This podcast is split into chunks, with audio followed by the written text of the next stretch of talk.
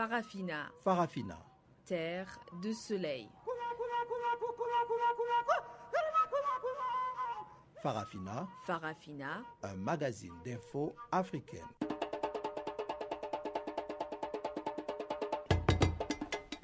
Présentation Pamela Kumba. Bonjour à tous et merci de nous rejoindre sur Channel Africa, la voix de la Renaissance africaine, pour suivre cette nouvelle édition des actualités en français. Adrienne Kenny est à la technique et voici les grandes lignes du jour. Le président gabonais Ali Bongo Ndimba dresse un bilan glorieux de son septennat devant l'Assemblée nationale. En République démocratique du Congo, la société civile réclame le retrait des casques bleus sud-africains. Et du côté de la Guinée, l'opposition républicaine envisage une motion de destitution du président Alpha Condé. Voilà donc pour les grandes lignes, on en parle en détail tout de suite après le bulletin des actualités présenté par Guillaume Cabissoso.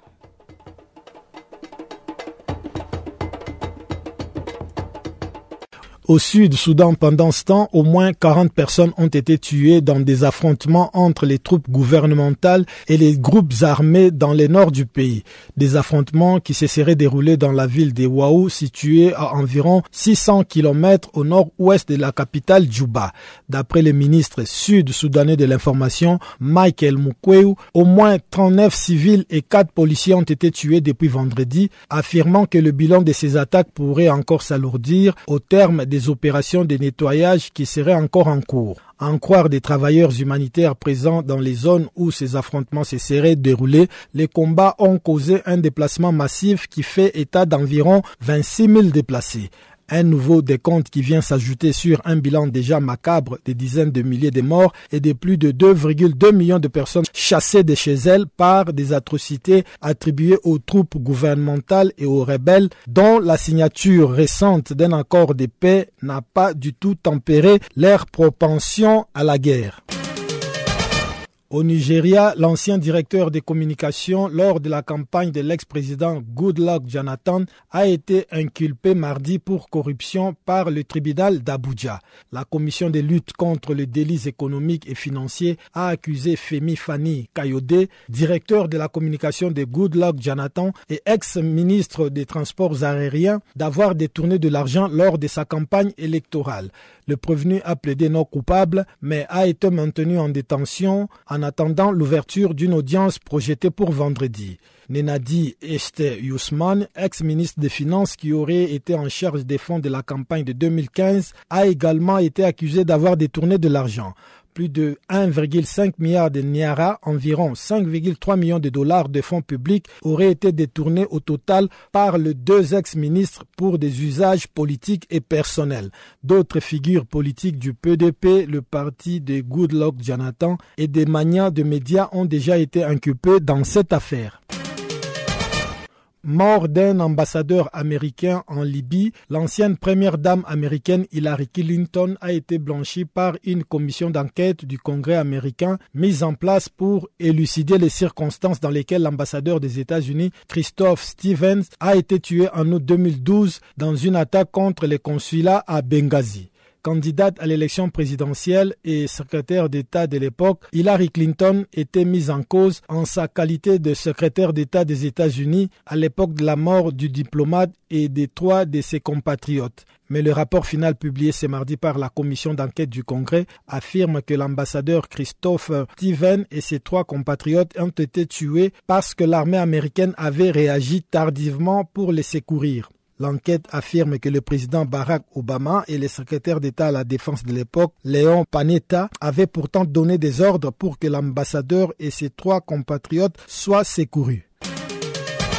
Enfin, en Zambie, le directeur de la rédaction du Poste, son épouse et les rédacteurs en chef du journal ont été placés en détention dans l'attente d'être inculpés. Le quotidien de Poste est accusé par les autorités zambiennes de devoir au fisc 53 millions de kwacha, soit 4,8 millions de dollars. Les responsables du journal ont rejeté ces allégations la semaine dernière et dénoncent ce qui, à leurs yeux, ressemble à une tentative de censure à six semaines de l'élection présidentielle.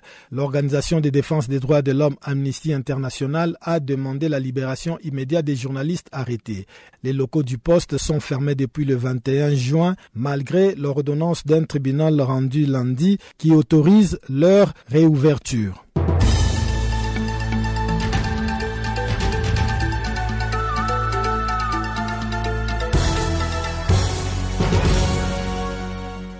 Bonne nouvelle pour tous nos auditeurs en Amérique. Vous pouvez maintenant suivre Channel Africa en téléphonant au 605 475 1711.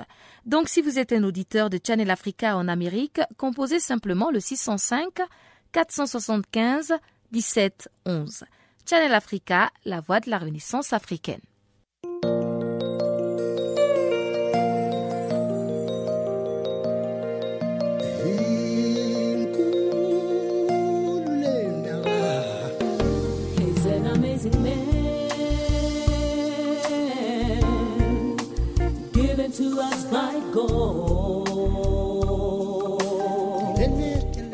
Channel Africa, la voix de la Renaissance africaine. Écrivez-nous sur notre page Facebook Channel Africa. Faites-nous des tweets French Farafina ou bien Channel Africa 1.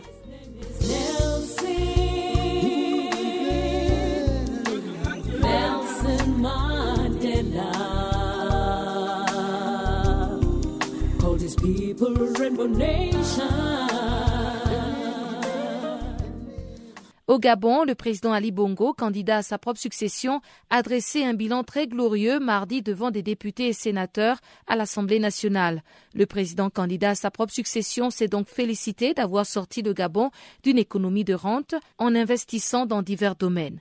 Ce discours du président a suscité de la déception selon l'analyste politique Jean de Makatamangoy. Il affirme que les Gabonais s'attendaient à ce que le président élabore sur des sujets d'actualité tels que son acte de naissance. Le président a déclaré au Congrès l'Assemblée nationale j'ai déjà entendu. Il a vanté les mérites de son plan stratégique d'abord émergent, euh, les mérites de son septennat, ce qu'il a réussi, ce qu'il n'a pas réussi. Il a souhaité redoubler d'abord pour le réussir. En tout cas, peut-être déjà entendu. La population attendait un signal fort de la part du chef de l'État, notamment en touchant les questions essentiellement constitutionnelles de la République, notamment la, révision de la Constitution en termes de, révision des mandats présidentiels et euh, de, mandats présidentiels surtout, et de la limitation de ceux-ci, avec un deuxième tour euh, aux élections. Ce qu'on a entendu, c'est déjà entendu en tout cas, euh, ça ne meut personne. Le président Ali Bongo a aussi abordé euh, la question de la réforme constitutionnelle. Alors, est-ce que ça au moins, ça fait la joie des Gabonais? Oui, il a dit qu'il allait, euh, il allait revoir la constitution et euh, appeler à un dialogue inclusif en septembre. Ça dire quoi mathématiquement Ça veut dire qu'il est déjà élu et que ce sera à lui d'inviter la classe politique au dialogue et ce sera ensuite à lui de demander de revoir la Constitution. Euh, allez-y comprendre. Donc, il est déjà sûr que ce qui sera élu, malgré tout ce qui pèse sur lui en termes de, de de pièce d'identité, euh, dans le sens de d'acte de naissance, de défaut de pièce d'identité. Donc, euh, voilà, on dirait que la messe est déjà dite avant de l'avoir célébrée. Donc, euh, n'est même pas inquiété par ce problème d'acte de naissance ben, On a vu un président serein, malgré les appels du pied de l'opposition et de toute la classe politique, à, à lui demander de présenter la connaissance en bonne et due forme. Euh, et il n'a même pas fait fi de cette question, alors que beaucoup de gens l'attendaient sur ce, ce volet, en dehors de la révision de la, de la Constitution et de la limitation de mandat. On l'attendait beaucoup plus sur euh, son état civil. Euh, on attendait qu'il entretienne euh, les, électeurs sur cet état de choses. Malheureusement, il l'a pas fait. Et beaucoup de gens disent qu'il a, convoqué le, le, Parlement pour rien du tout. Pour rien du tout. pour nous rappeler les mêmes choses sur son plan stratégique Gabon émergent, nous, nous rappeler qu'il a fait 600 km de route euh, bitumée, euh, qu'il a fait 1250 logements, nous rappeler seulement ça. Mais. On a senti un président déjà en campagne, en campagne devant le Parlement, en campagne devant le peuple. Le discours du président Ali Bongo Ondimba, marquant donc la fin de son septennat, contiendrait des réalités, mais l'absence de finition dans toutes ces entreprises est déplorée par les jeunes. C'est ce que nous a confié Gaël Kumba Ayouné, président de l'association Rassemblement des jeunes des Mapan. Son septennat aujourd'hui a eu quelques failles, il faut le reconnaître. C'est-à-dire que pour toutes les promesses qu'il a eu à faire, évidemment, il n'a pas répondu assez, on va dire au maximum à ses promesses. Mais la vérité, c'est laquelle? La vérité, c'est que ce président, il est en phase avec la théorie, c'est-à-dire que tout ce qu'il dit, s'il peut le réaliser, on serait dans un pays où, normalement, on n'aura rien à reprocher à celui, qui gouverne.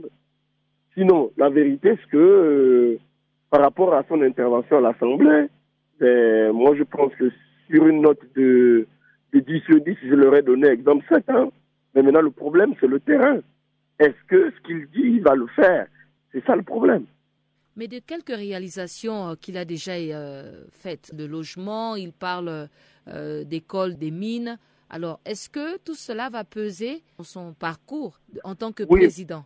De manière objective et de manière honnête, il faut dire la vérité parce que, en fait, de là, il y a ce qu'on appelle quand même l'honnêteté intellectuelle. Si on essaye de faire, de collationner 67, 2009, 2009, 2016, il faut dire la vérité, nous sommes sur le chemin du progrès.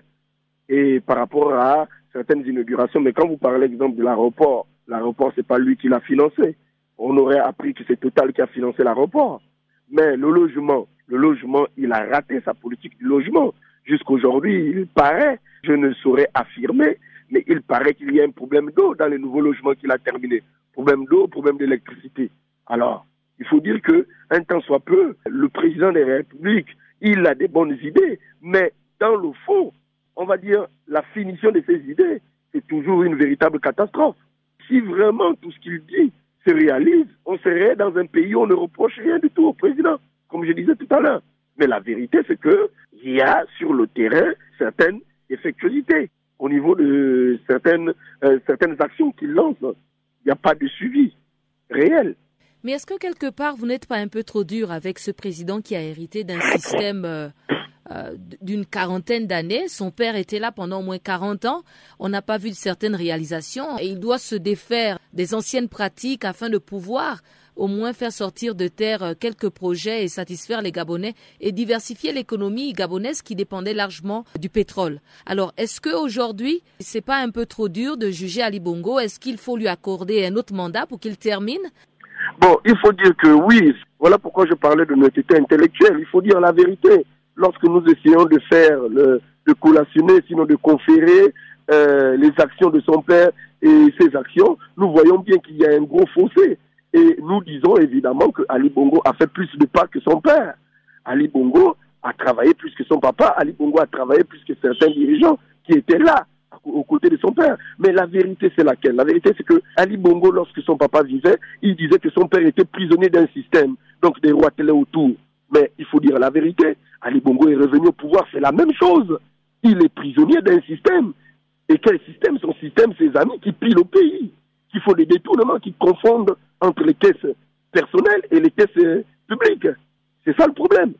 Non, on n'a rien contre Ali Bongo. Pour ma part, c'est un président de cette génération. Pour ma part, c'est véritablement le président de l'émergence.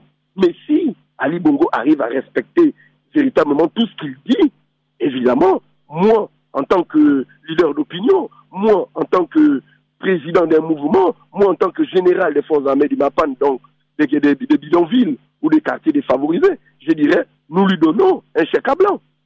L'essentiel, c'est qu'il réalise véritablement ce qu'il a promis et qu'il essaye de casser parce qu'aujourd'hui, il est devenu une fois de plus encore, lui qui craignait autrefois que son papa était prisonnier, mais lui, il est devenu prisonnier d'un groupuscule au sein du gouvernement qui font quoi Qui ne sont pas punis, qui détournent et qui font n'importe quoi. Je vais vous renvoyer à même à un cas pratique.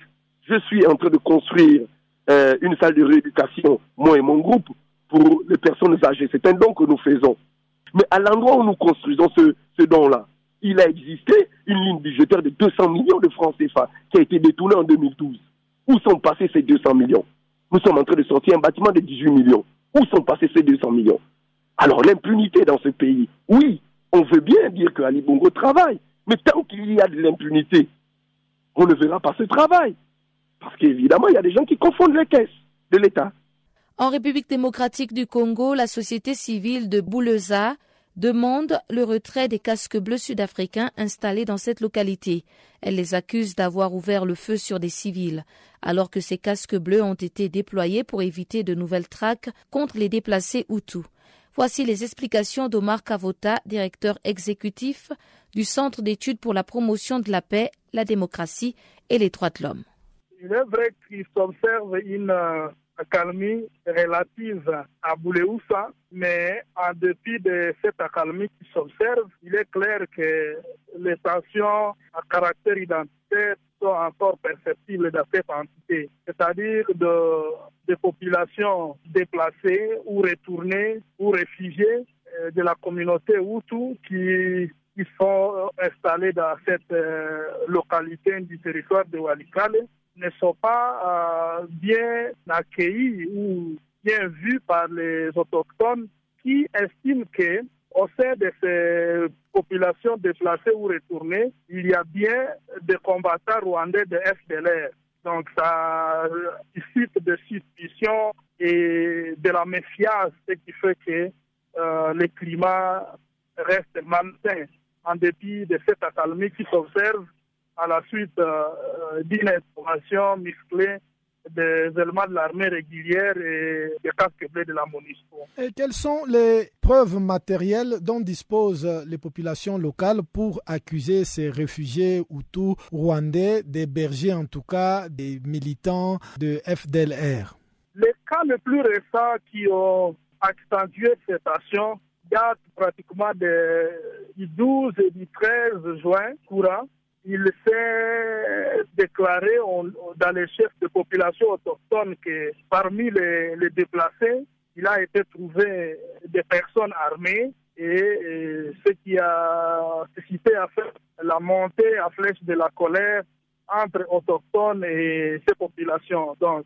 le fait qu'ils aient trouvé des armes parmi les déplacés et qu'ils aient identifié certains, certains sujets connus auparavant comme des FDLR a fait que euh, finalement pour la, population autochtone, tout ce qui se trouve dans les cas comme euh, déplacés ou comme retournés ou soit assimilés aux combattants rwandais des FDLR.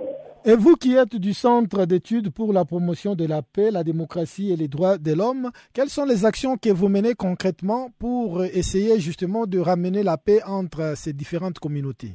Tout ce que nous menons comme action, c'est les dialogues, les, dialogues sociaux, les dialogues sociaux qui permettent un rapprochement entre les communautés et des discussions franches entre les communautés de, cette province, surtout du Nord Kivu, où les suspicions et la méfiance s'installent. Nous essayons également d'entrer en contact avec l'autorité provinciales et même les, partenaires pour encourager ces cadres d'échange entre les communautés. Et au-delà de ces cadres d'échange, nous plaidons à faveur de la restauration de l'autorité de l'État. Parce que nous osons croire que si l'autorité de l'État était renforcée dans ces entités et que, par exemple, les combattants rwandais de FDLR sont neutralisés définitivement et ces autres milices locales, Maïmaï et que sais-je encore, si tous ces groupes armés, ces forces négatives sont neutralisées, éradiquées, ça veut dire que l'autorité de l'État va être renforcée et il y a lieu de voir l'autorité toute la situation. on parle d'une certaine montée de l'hostilité de la population locale vis-à-vis particulièrement des casques bleus sud-africains installés à l'entrée de cette localité. Que reproche-t-on particulièrement à cette unité des casques bleus sud-africains? Il s'agit en réalité de, de perceptions qui résultent des incidents euh, observés dernièrement. les casques bleus n'ont eu que pour mission de défendre, de retourner euh, ou de déplacer qui étaient à face euh, d'une euh, d'une montée de colère des de populations autochtones. Alors, une fois les casques bleus venus, comme les militaires FRDC venus protéger ces déplacés ou ces, ces retournés, pour la population locale, il était clair que la MONUSCO ou les FRDC sont en train de protéger ce qui est avec les FDLR. C'est comme ça que les, les casques de la MONUSCO sud-africaine peuvent avoir été pris à partie par des populations qui ne comprennent pas euh, ou qui sont pratiquement euh, dans une situation d'intolérance à la suite des tensions intercommunautaires qui s'observent dans, dans cette partie du territoire de Walikale. En Guinée, l'opposition républicaine veut mettre fin au règne d'Alpha Condé. Le président réélu à la magistrature suprême le 11 octobre dernier aurait commis un parjure, comme nous l'explique ici Aïssa Touba du quotidien Africa Guinée. En fait, quand on parle de parjure, euh, je pense que récemment l'opposition avait dénoncé euh, concernant au fait euh, la présence du président au sein de leur siège au RPG Arc-en-Ciel. En principe, l'opposition dénonce le fait que le président de la République, au fait, aille participer à l'Assemblée générale hmm. de leur parti, voilà, et annonce certaines décisions, alors qu'il est le président de la République. Récemment, il y avait même eu une polémique euh, sur un discours qu'il avait tenu contre les cadres malinqués. Donc, c'est à ce titre, je pense que l'opposition est en train de dénoncer des parjures. Autre chose aussi, au niveau de la Constitution, en fait, euh, euh, lors d'une conférence de presse, le président avait annoncé que si le peuple le souhaitait, hmm. qu'il peut se présenter pour un troisième mandat. Ça, il l'avait annoncé de façon officielle. Donc, c'est de ça que l'opposition est en train de dénoncer. Ils disent que c'est pas possible, que le président ne peut pas, euh, parce que la constitution guinéenne l'interdit, ne peut pas se permettre de dire tel propos. Donc c'est seulement le parti de Selou Dalen qui dénonce ça, ou bien c'est toute la coalition des partis d'opposition? En fait, c'est les partis de l'opposition parce que, en fait, euh, Selou, c'est lui le chef de file de l'opposition guinéenne. Donc les décisions euh, qui sont souvent prises au niveau de l'opposition, souvent ils font des réunions, ils font des plénières. Maintenant, ils prennent des décisions ils font des dénonciations. Et c'est lui donc qui a parlé euh, aussi que c'est le porte-parole de l'opposition. Euh, c'est lui le porte-parole de l'opposition républicaine qui regroupe à son sein plusieurs partis. Récemment, il y a euh, le parti de Papa Kouli Kourouma, voilà, qui a raison l'air, qui a annoncé son soutien à l'opposition guinéenne et puis aussi Makanera aussi, qui a un parti aussi, qui a fondé lors de, des présidentielles de 2010 avec le RPG Arc-en-Ciel. Lui aussi, il a annoncé son soutien euh, de façon officielle euh, du côté de l'opposition guinéenne. Bangui, la capitale centrafricaine, a accueilli ce mercredi André Valini, le secrétaire d'État chargé du développement et de la francophonie. Au programme de cette visite, la signature d'un mémorandum d'appui au Parlement centrafricain et André Valini va aussi participer à une réunion sur le fonds multibailleur appelé Bakou, qui signifie espoir en langue sango. Retour sur l'importance de cette visite avec l'analyste politique Bernard Ndezipeg. Ben, cela se situe dans le cadre de l'appui que la France apporte à la reconstruction. Donc, euh, le ministre de la coopération va tenir d'abord une réunion avec euh, les partenaires euh, pour le fonds BECU. C'est un fonds qui, dont le financement est multi-partenariat, répond à, plusieurs bailleurs dedans. Donc, on met tout dans ce panier pour essayer de, tracer des priorités et de reconstruire le pays. Donc, la France, à titre euh, bilatéral déjà va appuyer le volet un peu euh, opérationnel de ce que sera la future armée. Euh, il va, la France va donner un appui au Parlement. La France va regarder un peu de près les problèmes d'énergie en allant voir un peu les installations de la société Merca pour résorber un peu le problème de dégraissage donc on se situe dans le droit fil de la reconstruction. Mais cette implication, cet engagement de la France dans les divers domaines économiques centrafricains, même si c'est dans le cas de la reconstruction, sera-t-il bien perçu par les centrafricains qui ont quand même un goût assez amer de la force Sangaris et des opérations françaises de maintien de la paix en Centrafrique? euh, Vous savez ce que vous voulez. Vous reprochez à la France de ne rien faire. Elle essaie de faire quelque chose, vous lui reprochez aussi de faire. L'image de la France ne se résume pas à Sangaris. Voilà. Je crois que il ne faudrait pas qu'on manipule aussi l'ignorance et l'obscurantisme des uns et des autres. Aujourd'hui, la France vous appuie à la reconstruction sur des volets clairs. Vous allez refuser parce que Sangaris n'est pas à la hauteur de ce, des attentes. Vous allez refuser parce que la France euh, serait accusée de, de, soutenir les rébellions euh, de musulmans étrangers. Non, arrêtons ça.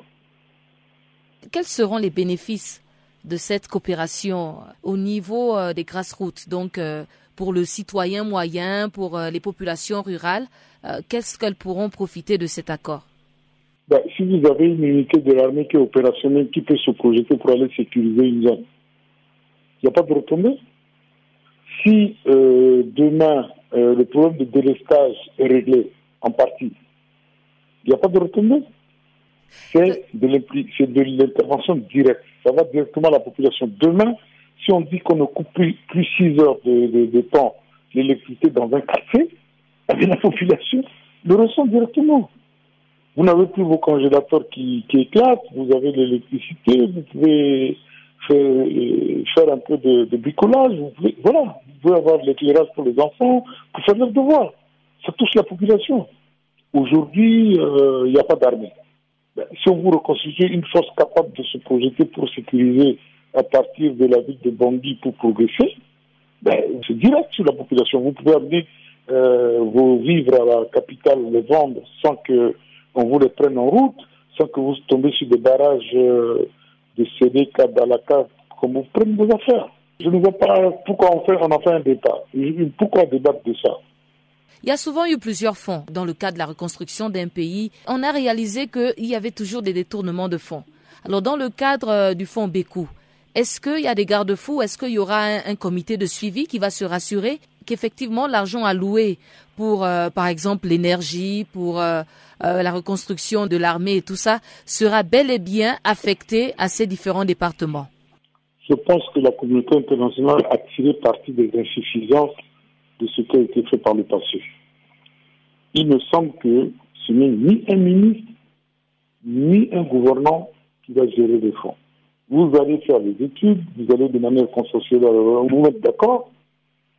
Apparemment, dans le fonds de coût, on va privilégier euh, beaucoup plus les ONG et ceux qui sont sur le terrain. On verra bien ce que ça va donner.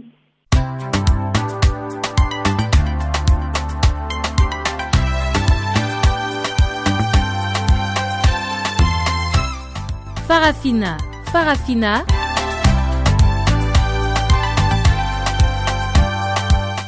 L'actualité panafricaine en français Ah bon? Mais oui, c'est tous les jours de lundi à vendredi, 16h GMT.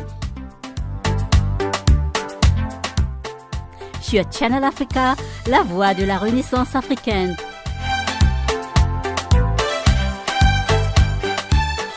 Et n'oubliez surtout pas de tweeter French Farafina.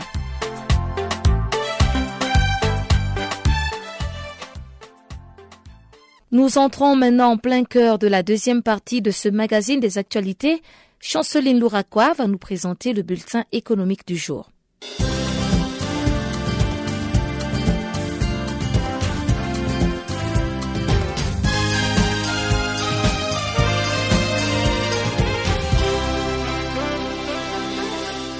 Bonjour chers auditeurs de Channel Africa. Nous ouvrons notre bulletin économique en Tanzanie. La Banque mondiale vient d'octroyer ce mercredi un financement de 200 millions de dollars américains au programme tanzanien de l'électrification rurale. Cet apport permettra la connexion de 2,5 millions de ménages, 25 000 centres d'éducation, 25 000 centres sanitaires et 150 000 entreprises sur les cinq prochaines années. À noter que les projets énergétiques à petite échelle seront également soutenus et permettra l'installation de 33 MW de capacité supplémentaires. Signalons que ces programmes offrent aux Tanzaniens non seulement l'opportunité d'avoir accès à l'énergie dans leur maison et dans leur entreprise, mais aussi aux petits producteurs d'augmenter leurs sources de revenus en investissant également dans la production d'énergie à partir du renouvelable.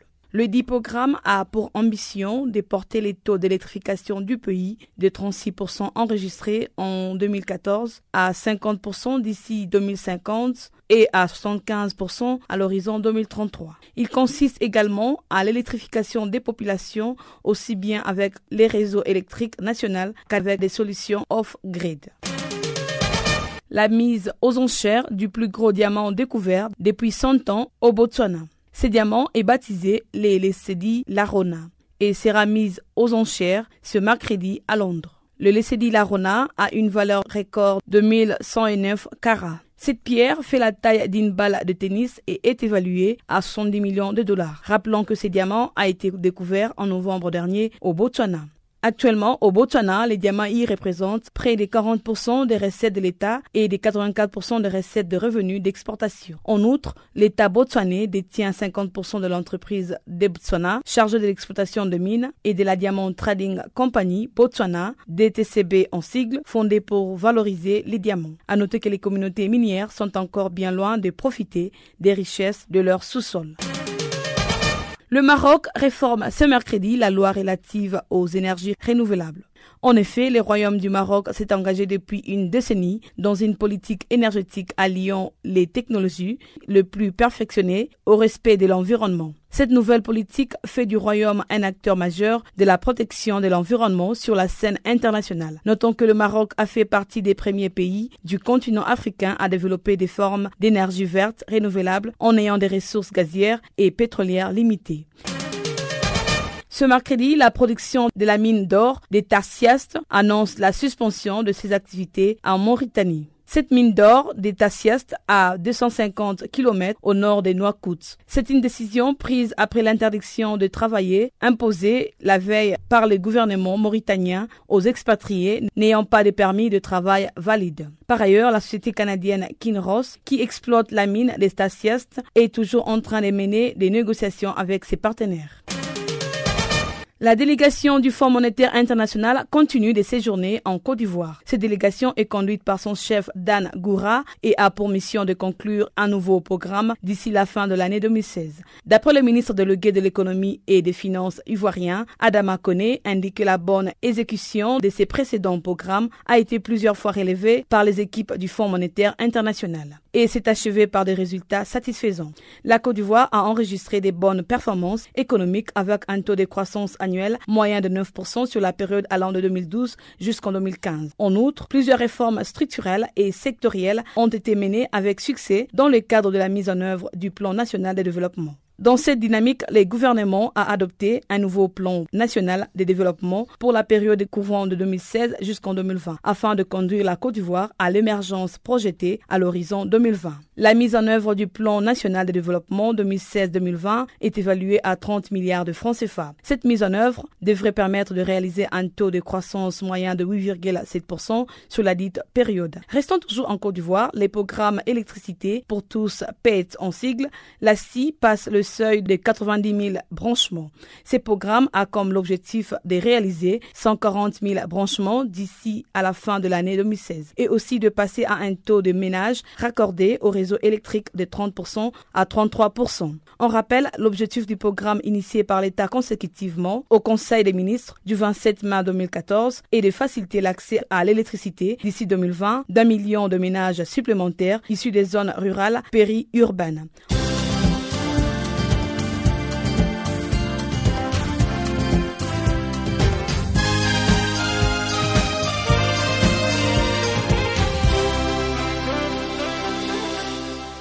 Le Sud-Soudan ne célébrera pas le 9 juillet prochain le cinquième anniversaire de son indépendance.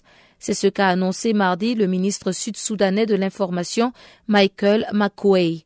Une annulation qui est en fait résultat d'une économie exsangue qui a forcé les autorités à plus de sobriété. Le point dans ce compte rendu de Guillaume Cabissoso.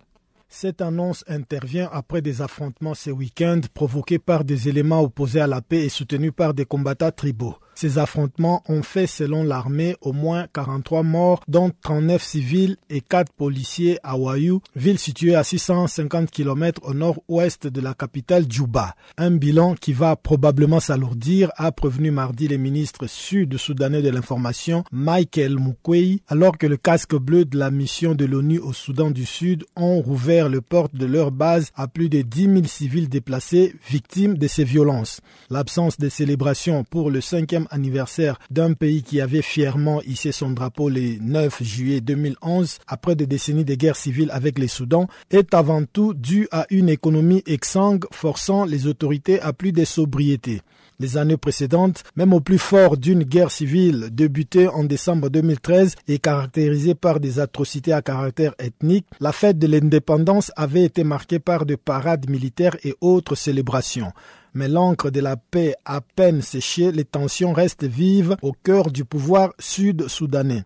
Le président Salva Kiir et l'ex-rebelle Riek Machar, devenu vice-président, ont beau avoir formé un gouvernement d'union nationale comme prévu par un accord de paix signé le 28 août 2015, les combats continuent en divers endroits du pays entre des milices aux intérêts souvent locaux et ne s'estimant pas concernés par cet accord. En tout, plus de 160 000 civils sont actuellement établis dans des camps de l'ONU à travers le pays, contre environ 200 000 au plus fort de la guerre civile qui a fait des dizaines de milliers de morts et plus de 2,3 millions de déplacés.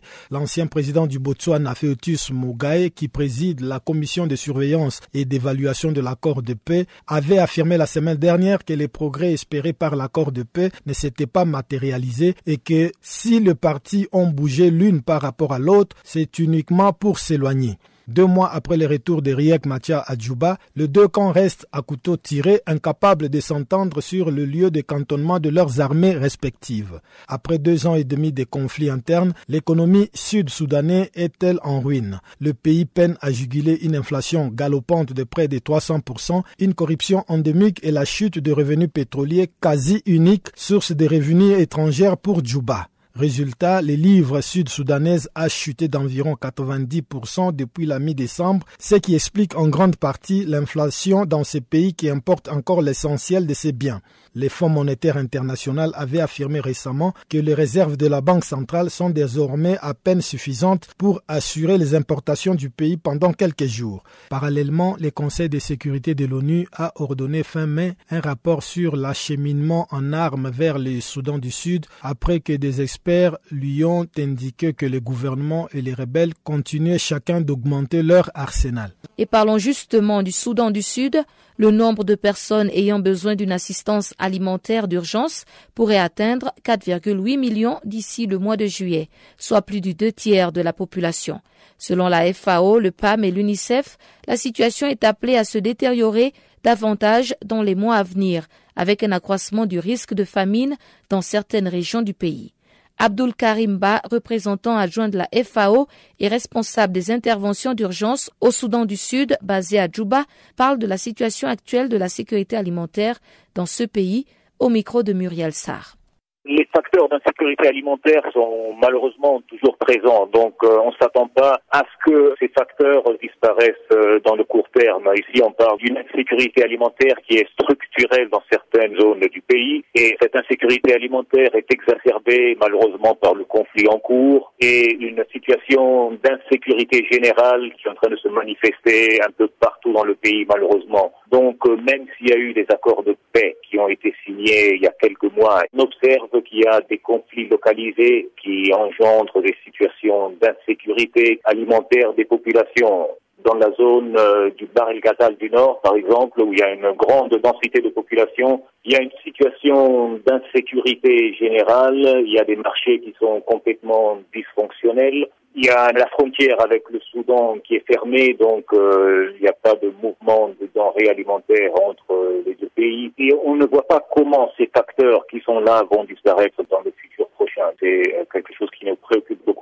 Pourriez-vous nous décrire la situation actuelle de la sécurité alimentaire au Soudan du Sud et nous dire à quel point elle devrait s'aggraver? Les résultats de l'analyse euh, sur la sécurité alimentaire, c'est l'IPC, l'Integrated Phase Classification, nous dit qu'en ce moment, dans la période euh, mars-juin, il y a 4,3 millions de personnes qui sont dans une situation d'insécurité alimentaire classifiée comme en crise ou urgence avec 20 euh, 000 personnes à peu près qui sont dans une situation de famine catastrophique. Et c'est des chiffres qui n'ont jamais été observés auparavant et en pourcentage, on est en train de parler de presque la moitié de la population. Donc pas seulement en termes de pourcentage, mais aussi en termes absolus. Il y a une croissance démographique qui est assez soutenue au Sud-Soudan et malheureusement la portion de population est en train d'augmenter d'une façon préoccupante. Et ce qui est observé, c'est que dans les prochains mois, on va entrer dans la saison de soudure qui va aggraver encore plus la situation d'insécurité alimentaire pour certaines populations. Ce chiffre va ultérieurement augmenter dans les prochains mois. 40% à peu près de la population se trouve dans cette région du Baril Gazal. Un autre 40% se trouve dans la région de Greater Upper Nile et un restant 20% de la population se trouve dans la zone d'Équatoria ce qui n'a jamais été observé auparavant, c'est des grands mouvements de population, donc de déplacement de la population de Bar el Ghazar vers le Soudan. Donc jusqu'à maintenant, à cause de l'insécurité alimentaire, on a observé à peu près 50 à 60 000 personnes qui sont sorties du Sud-Soudan vers le Soudan pour échapper à cette situation de faim qui est en train de se créer dans cette zone. Comment les populations font-elles face à cette situation? On observe que les familles mange moins, donc passe de 3 à 4 fois par jour à 3 ou 2 fois par jour ou même moins. Il y a une réduction de l'apport euh, énergétique. On, mange beaucoup plus de fruits sauvages et puis on passe pratiquement d'une économie de marché de plus en plus à une économie de subsistance. Et quel est le type d'assistance fournie à ces populations? L'assistance de la FAO se reflète dans la distribution de semences, de maïs, de sorgho, des semences de légumes, des petits outils agricoles, et ça c'est pour aider les familles à reprendre leur production agricole, surtout dans les zones qui ont été touchées par la sécheresse ou bien par le conflit. Donc c'est des populations qui ont perdu leurs ressources euh, physiques pour reprendre leur production. On distribue aussi des matériaux de pêche, et donc avec euh, des matériaux comme des hameçons et des filets, etc., les familles ont accès à des aliments euh, assez riches en protéines et en vitamines. Travaille aussi beaucoup sur la formation des services d'extension avec les champs écoles paysans. Naturellement, il y a les autres partenaires comme le PAM qui est en train d'augmenter la distribution d'aliments et tous les autres partenaires qui contribuent dans le cadre de leur propre mandat. Dans le Sud-Soudan, il y a un effort humanitaire qui est incroyable et on espère vraiment de pouvoir euh, améliorer un peu la situation d'insécurité alimentaire des populations ici. Et même son de cloche dans la région du Sahel, qui compte 5 millions de déplacés et 24 millions de personnes qui souffrent de la faim.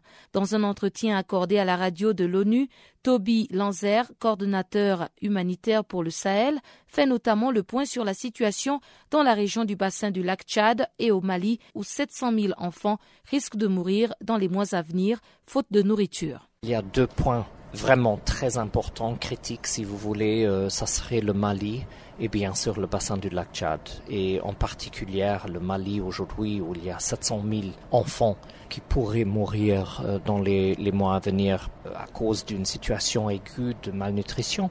Le bassin du lac Tchad, situation euh, terrible à cause de Boko Haram. On a 2,2 millions de personnes que au Nigeria, dans le nord-est du Nigeria, qui ont été déplacés. Euh, au même temps, il y a 4,4 millions de personnes dans le nord-est du Nigeria avec une euh, sécurité alimentaire euh, aiguë. Je comprends qu'il y a des crises dans le Moyen-Orient, Syrie, etc. Mais en même temps, il ne faut pas oublier que dans la bande sahélienne, au Mali, dans le bassin du lac Tchad, le nord du Cameroun, par exemple, l'ouest du Tchad, le sud-est du Niger. Ça, c'est des pays qui sont les plus pauvres du monde, où les gens sont vraiment dans une situation déjà très difficile. Et en plus, il y a une, une violence extrême. En plus, il y a la dégradation de l'environnement. Donc ces gens sont particulièrement touchés et je pense qu'il y aura un espace pour une solidarité internationale beaucoup plus large qu'on a vu cette, cette année. Vous avez donc mentionné ce, manque de visibilité dont pâtit la région. Est-ce que vous la ressentez aussi par rapport à la, réactivité ou la générosité des bailleurs de fonds? Je pense que c'est difficile euh, actuellement pour les bailleurs de fonds. Je comprends. Il y a beaucoup de crises dans beaucoup d'endroits euh, du monde. Cela dit, ce que me frappe euh, au Sahel, vraiment dans le bassin du lac Tchad, dans le nord du Mali, moi j'ai vu des personnes, des communautés dans des circonstances humanitaires vraiment les pires que j'ai vues. Il faut vraiment appeler au, cœur des bailleurs de fonds pour en faire plus euh, dans cette région. Et c'est pour ça que je, frappe à chaque porte euh, dans les, différentes euh, capitales des bailleurs de fonds. Vous avez beaucoup parlé des, chiffres effarants de, de, personnes qui souffrent de la faim, d'insécurité alimentaire. À quoi est-elle due? Est-ce à cause de la violence? Est-ce à cause des changements climatiques? Y a-t-il d'autres raisons? Non, c'est les, trois. Il y a des, des, problèmes structurels, il y a un problème de gouvernance dans, dans, quelques cas, bien sûr. Donc, il y a une liaison entre une convergence, je peux dire, entre plusieurs facteurs. Donc, c'est pas une réponse humanitaire euh, sait qu'il faut. C'est vraiment une réponse euh, humanitaire qui prend en compte le travail remarquable fait par exemple par la France en termes de la sécurité, le travail euh, dans le domaine de la politique, le travail qui est très important dans le domaine euh, de l'environnement. Tous ces départements, ces groupes différents de gouvernements et des institutions comme la mienne doivent travailler ensemble d'une façon plus collaborative. Vous l'avez dit, la, région du Sahel regroupe certains des pays les plus pauvres au monde. Ces gouvernements disposent-ils de suffisamment de capacités pour faire face à l'ampleur de la crise Ont-ils pu mettre en, place des programmes novateurs? C'est une question très importante. Je pense que bon, si les gouvernements eux-mêmes pourraient euh, résoudre les problèmes seuls, je ne serais pas là. Même dans des pays qui ont des ressources, donner les problèmes économiques euh, qui existent actuellement, faut vraiment montrer une, solidarité plus large par la communauté internationale.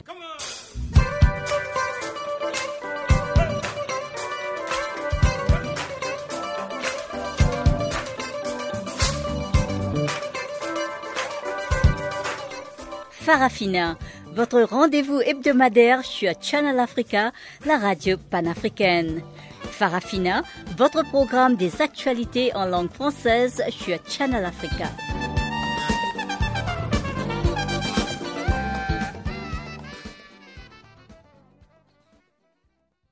Je vous propose à présent de suivre les informations sportives du jour avec Chanceline Louraquois.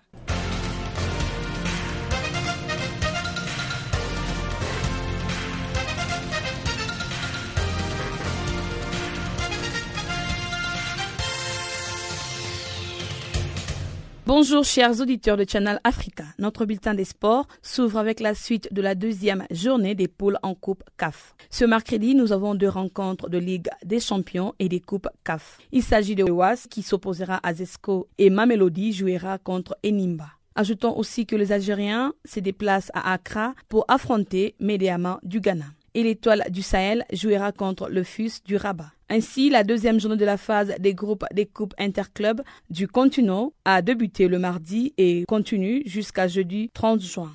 En Coupe CAF, le mardi à Dar es Salaam, le tout-puissant Mazembe a joué contre Yanga. À noter que les clubs hôtes avaient perdu son match d'ouverture face à Mo Bejar. Dans le groupe B, Al Ali Tripoli de Libye a joué contre le Marocain des Kwakab Marrakech. En Ligue des Champions, le mardi, il y a eu confrontation au Caire entre Al Ali et les Ivoiriens de la SEC Mimosa. Signalons que les deux équipes ont perdu lors de la première journée. Et jeudi, le deuxième match du groupe oppose le WAS du Maroc aux Zambiens de Zesco.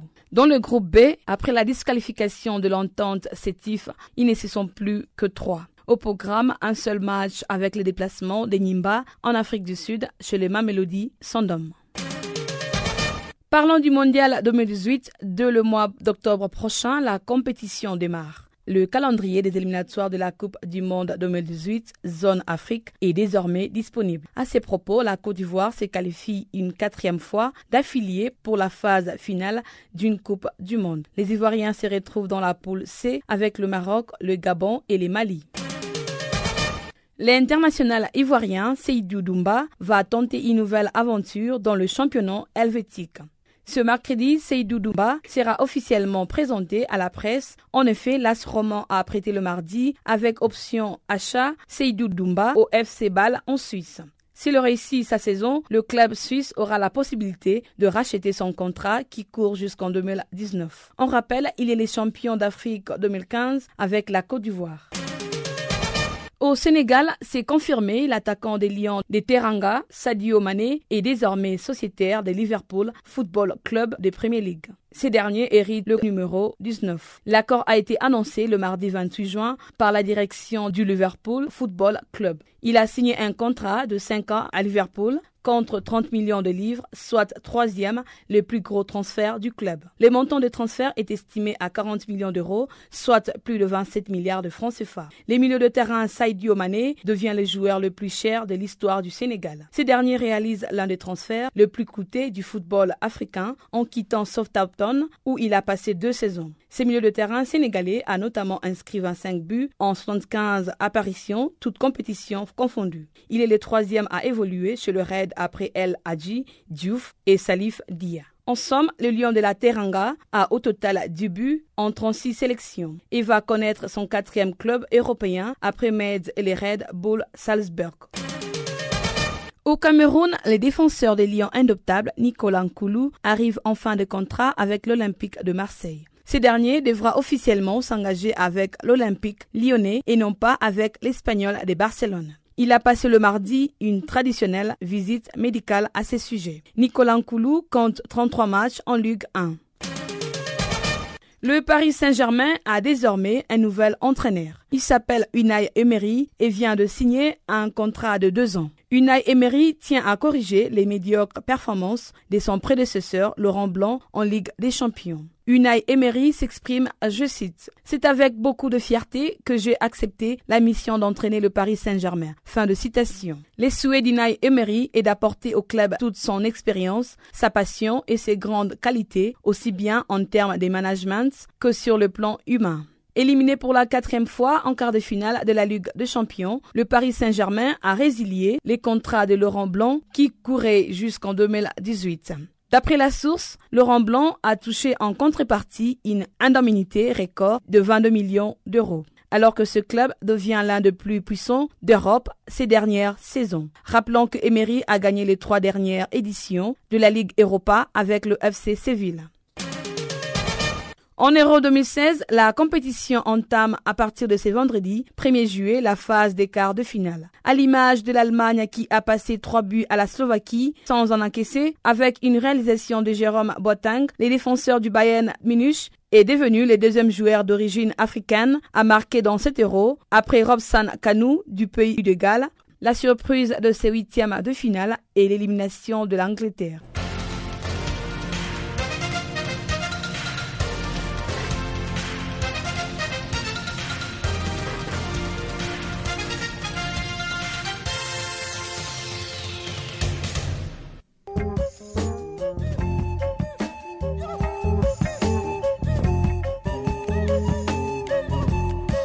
C'est donc sur cette note que s'achève Farafina. Encore une fois, merci d'avoir été des nôtres. Gardez l'écoute, restez connectés sur notre site internet www.channelafrica.co.za, sur notre page Facebook Channel Africa. Faites-nous des tweets French Farafina ou encore Channel Africa 1. Merci d'avoir été des nôtres. On se retrouve demain pour une autre édition des actualités en français sur Channel Africa, la voix de la Renaissance africaine. Au revoir.